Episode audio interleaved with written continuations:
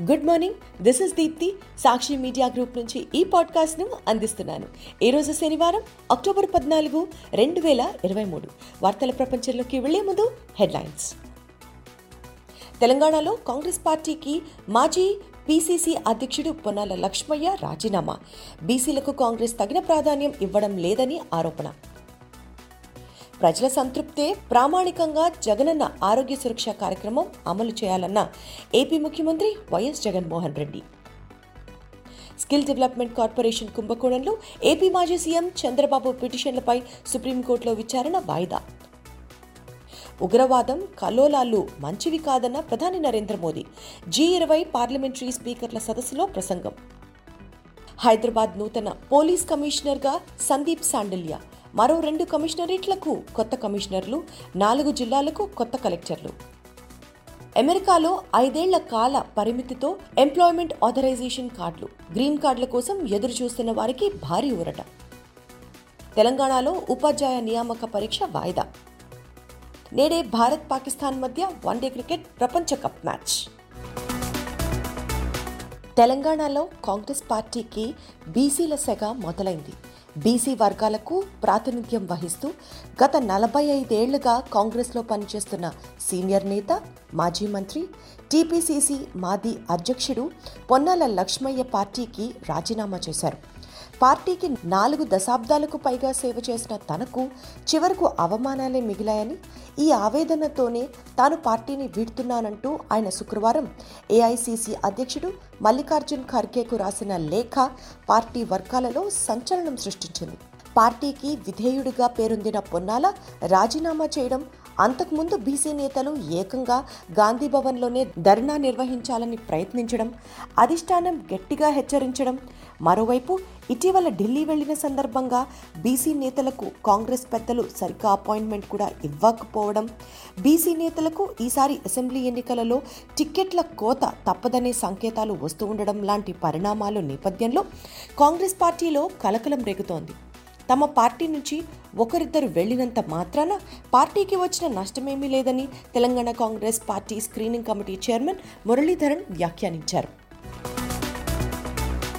జగనన్న ఆరోగ్య సురక్ష కార్యక్రమం అత్యంత ప్రతిష్టాత్మకమైందని ఆంధ్రప్రదేశ్ ముఖ్యమంత్రి వైఎస్ జగన్మోహన్ రెడ్డి చెప్పారు.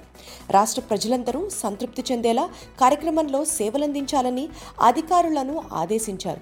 ప్రజలు సంతృప్తే ప్రామాణికంగా ఈ కార్యక్రమం అమలు చేయాలని సూచించారు. రోగులకు కల్పిస్తున్న సదుపాయాలు మెరుగ్గా ఉండాలన్నారు. కార్యక్రమం నిర్వహణ కోసం కలెక్టర్లకు మరిన్ని నిధులు అందిస్తామని వెల్లడించారు. శుక్రవారం తాడేపల్లిలోని క్యాంప్ కార్యాలయంలో వైద్య ఆరోగ్య శాఖపై సీఎం వైఎస్ జగన్ ఉన్నత స్థాయి సమీక్ష నిర్వహించారు. ఆరోగ్య సురక్ష ఫ్యామిలీ డాక్టర్ నాడు నేడు కార్యక్రమాలు డాక్టర్ వైఎస్ఆర్ ఆరోగ్యశ్రీ పథకం అమలును సీఎంకు అధికారులు వివరించారు. ప్రజల ఆరోగ్య అవసరాలు సమస్యలను గుర్తించి వాటిని పరిష్కరించుకోవడానికి ఆరోగ్య సురక్ష కార్యక్రమం అమలు చేస్తున్నామని ముఖ్యమంత్రి ఈ సందర్భంగా చెప్పారు. శిబిరాల్లో వైద్యం చేయడంతో మన బాధ్యత ముగిసినట్టు కాదని ఆ తర్వాత కూడా ప్రజలకు అండగా నిలవాలని అధికారులకు దిశానిర్దేశం చేశారు. స్కిల్ డెవలప్మెంట్ కార్పొరేషన్ కుంభకోణం గురించి ఏమీ తెలియనప్పుడు సెక్షన్ పదిహేడు ఏ కింద రక్షణ కావాలని ఆంధ్రప్రదేశ్ మాజీ ముఖ్యమంత్రి చంద్రబాబు కోరడంలో అర్థం లేదని రాష్ట్ర ప్రభుత్వం తరఫున సీనియర్ న్యాయవాది ముకుల్ రోహత్కి అన్నారు.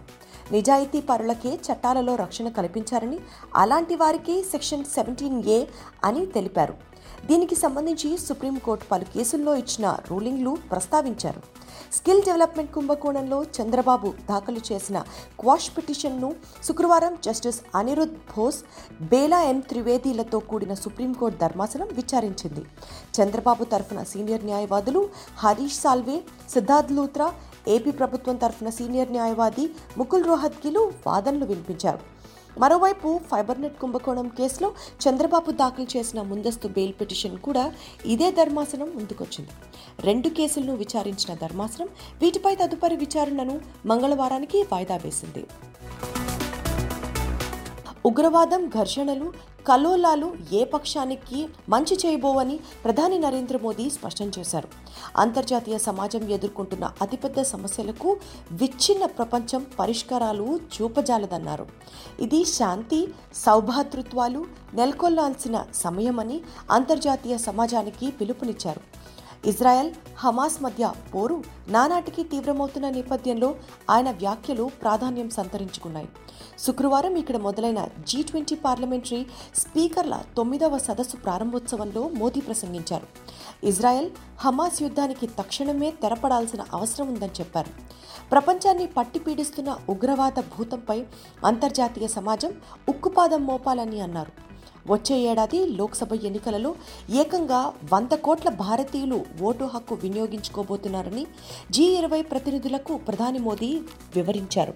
ఎన్నికల ప్రక్రియను స్వయంగా వీక్షించాలని వారిని ఆహ్వానించారు.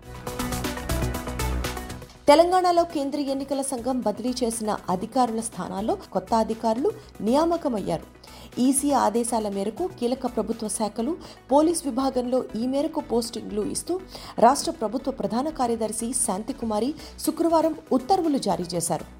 హైదరాబాద్తో పాటు నిజామాబాద్ వరంగల్ కమిషనరేట్లకు కొత్త పోలీస్ కమిషనర్లు నియమించడంతో పాటు పది జిల్లాలకు ఎస్పీలను నాలుగు జిల్లాలకు కలెక్టర్లను నియమించారు. అలాగే వాణిజ్య పనులు ఎక్సైజ్ శాఖలకు కొత్త కమిషనర్లను నియమించారు. అత్యంత కీలకమైన హైదరాబాద్ పోలీస్ కమిషనర్గా సందీప్ శాండల్య వరంగల్ పోలీస్ కమిషనర్గా అంబర్ కిషోర్ ఝా నిజామాబాద్ పోలీస్ కమిషనర్గా కాళేశ్వర్ సింగన్వార్ను నియమించారు. అమెరికాలో నివసిస్తున్న విదేశీయులకు యుఎస్ సిటిజన్షిప్ ఇమిగ్రేషన్ సర్వీసెస్ తీపి కబుర్ అందించింది. గ్రీన్ కార్డుల కోసం ఎదురుచూస్తున్న వారితో పాటు కొన్ని నాన్ ఇమిగ్రేషన్ కేటగిరీల్లో ఉన్న వారికి ఎంప్లాయ్మెంట్ ఆథరైజేషన్ కార్డులు అందజేయనున్నట్లు ప్రకటించింది. ఈ కార్డులు ఐదేళ్ళ పాటు చెల్లుబాటు అవుతాయని వెల్లడించింది. ఎంప్లాయ్మెంట్ ఆథరైజేషన్ కార్డులతో అమెరికాలో వేలాది మంది భారతీయులకు లబ్ధి చేకూరుతుందని నిపుణులు చెబుతున్నారు. ఈ కార్డులతో వారికి అక్కడ ఉద్యోగాలు చేసుకోవడానికి సులభంగా అనుమతి లభిస్తుందని పేర్కొంటున్నారు. అమెరికాలో ప్రస్తుతం పది పాయింట్ ఐదు లక్షల మందికి పైగా భారతీయులు ఎంప్లాయ్మెంట్ ఆధారిత గ్రీన్ కార్డుల కోసం ఎదురుచూస్తున్నారు. ఇప్పుడున్న నిబంధనల ప్రకారం వీరందరికీ గ్రీన్ కార్డులు రావాలంటే కనీసం యాభై ఏళ్ళు పడుతుందని సమాచారం. ఉపాధ్యాయ నియామక పరీక్షను తెలంగాణ ప్రభుత్వం వాయిదా వేసింది. అసెంబ్లీ ఎన్నికలను దృష్టిలో ఉంచుకొని ఈ నిర్ణయం తీసుకున్నట్లు పాఠశాల విద్యా డైరెక్టర్ కార్యాలయం శుక్రవారం వెల్లడించింది. రాష్ట్ర వ్యాప్తంగా ఐదు వేల ఎనభై తొమ్మిది ప్రభుత్వ ఉపాధ్యాయ పోస్టులను డిపార్ట్మెంట్ సెలక్షన్ కమిటీ ద్వారా భర్తీ చేయాలని ప్రభుత్వం నిర్ణయించింది. దీనికి అనుగుణంగా గత నెల టీఆర్టీ షెడ్యూల్ను కూడా విడుదల చేసింది. దీంతో ఇప్పటి వరకు ఎనభై వేల మంది టీఆర్టీ కోసం దరఖాస్తు చేసుకున్నారు. నవంబర్ ఇరవై నుంచి ముప్పై తేదీ వరకు పరీక్షలు జరగాల్సి ఉంది. నవంబర్ ముప్పైవ తేదీన రాష్ట్ర వ్యాప్తంగా పోలింగ్ జరగనుంది. ఈ నేపథ్యంలో పరీక్షను వాయిదా వేయాలని ప్రభుత్వ ఉన్నతాధికారులు ఆదేశించడంతో విద్యాశాఖ ఈ మేరకు ప్రకటన జారీ చేసింది. పరీక్ష విషయంలో నూతన షెడ్యూల్ను తర్వాత తెలియజేస్తామని పేర్కొంది. వన్డే క్రికెట్ ప్రపంచ కప్లో అందరూ ఎంతో ఆసక్తిగా ఎదురు చూస్తున్న మెగా సమరానికి రంగం సిద్ధమైంది. ఉత్కంఠ భారీ అంచనాల నడుమ శనివారం గుజరాత్లోని అహ్మదాబాద్లో నరేంద్ర మోదీ స్టేడియంలో జరిగే లీగ్ మ్యాచ్లో భారత్ పాకిస్తాన్ తలపడనున్నాయి.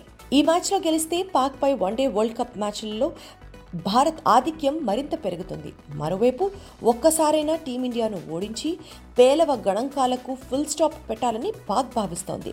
ఇటీవలి ఆసియా కప్ ప్రదర్శనను బట్టి చూస్తే అన్ని రంగాలలో భారత జట్టు ఆధిక్యం స్పష్టంగా కనిపిస్తోంది.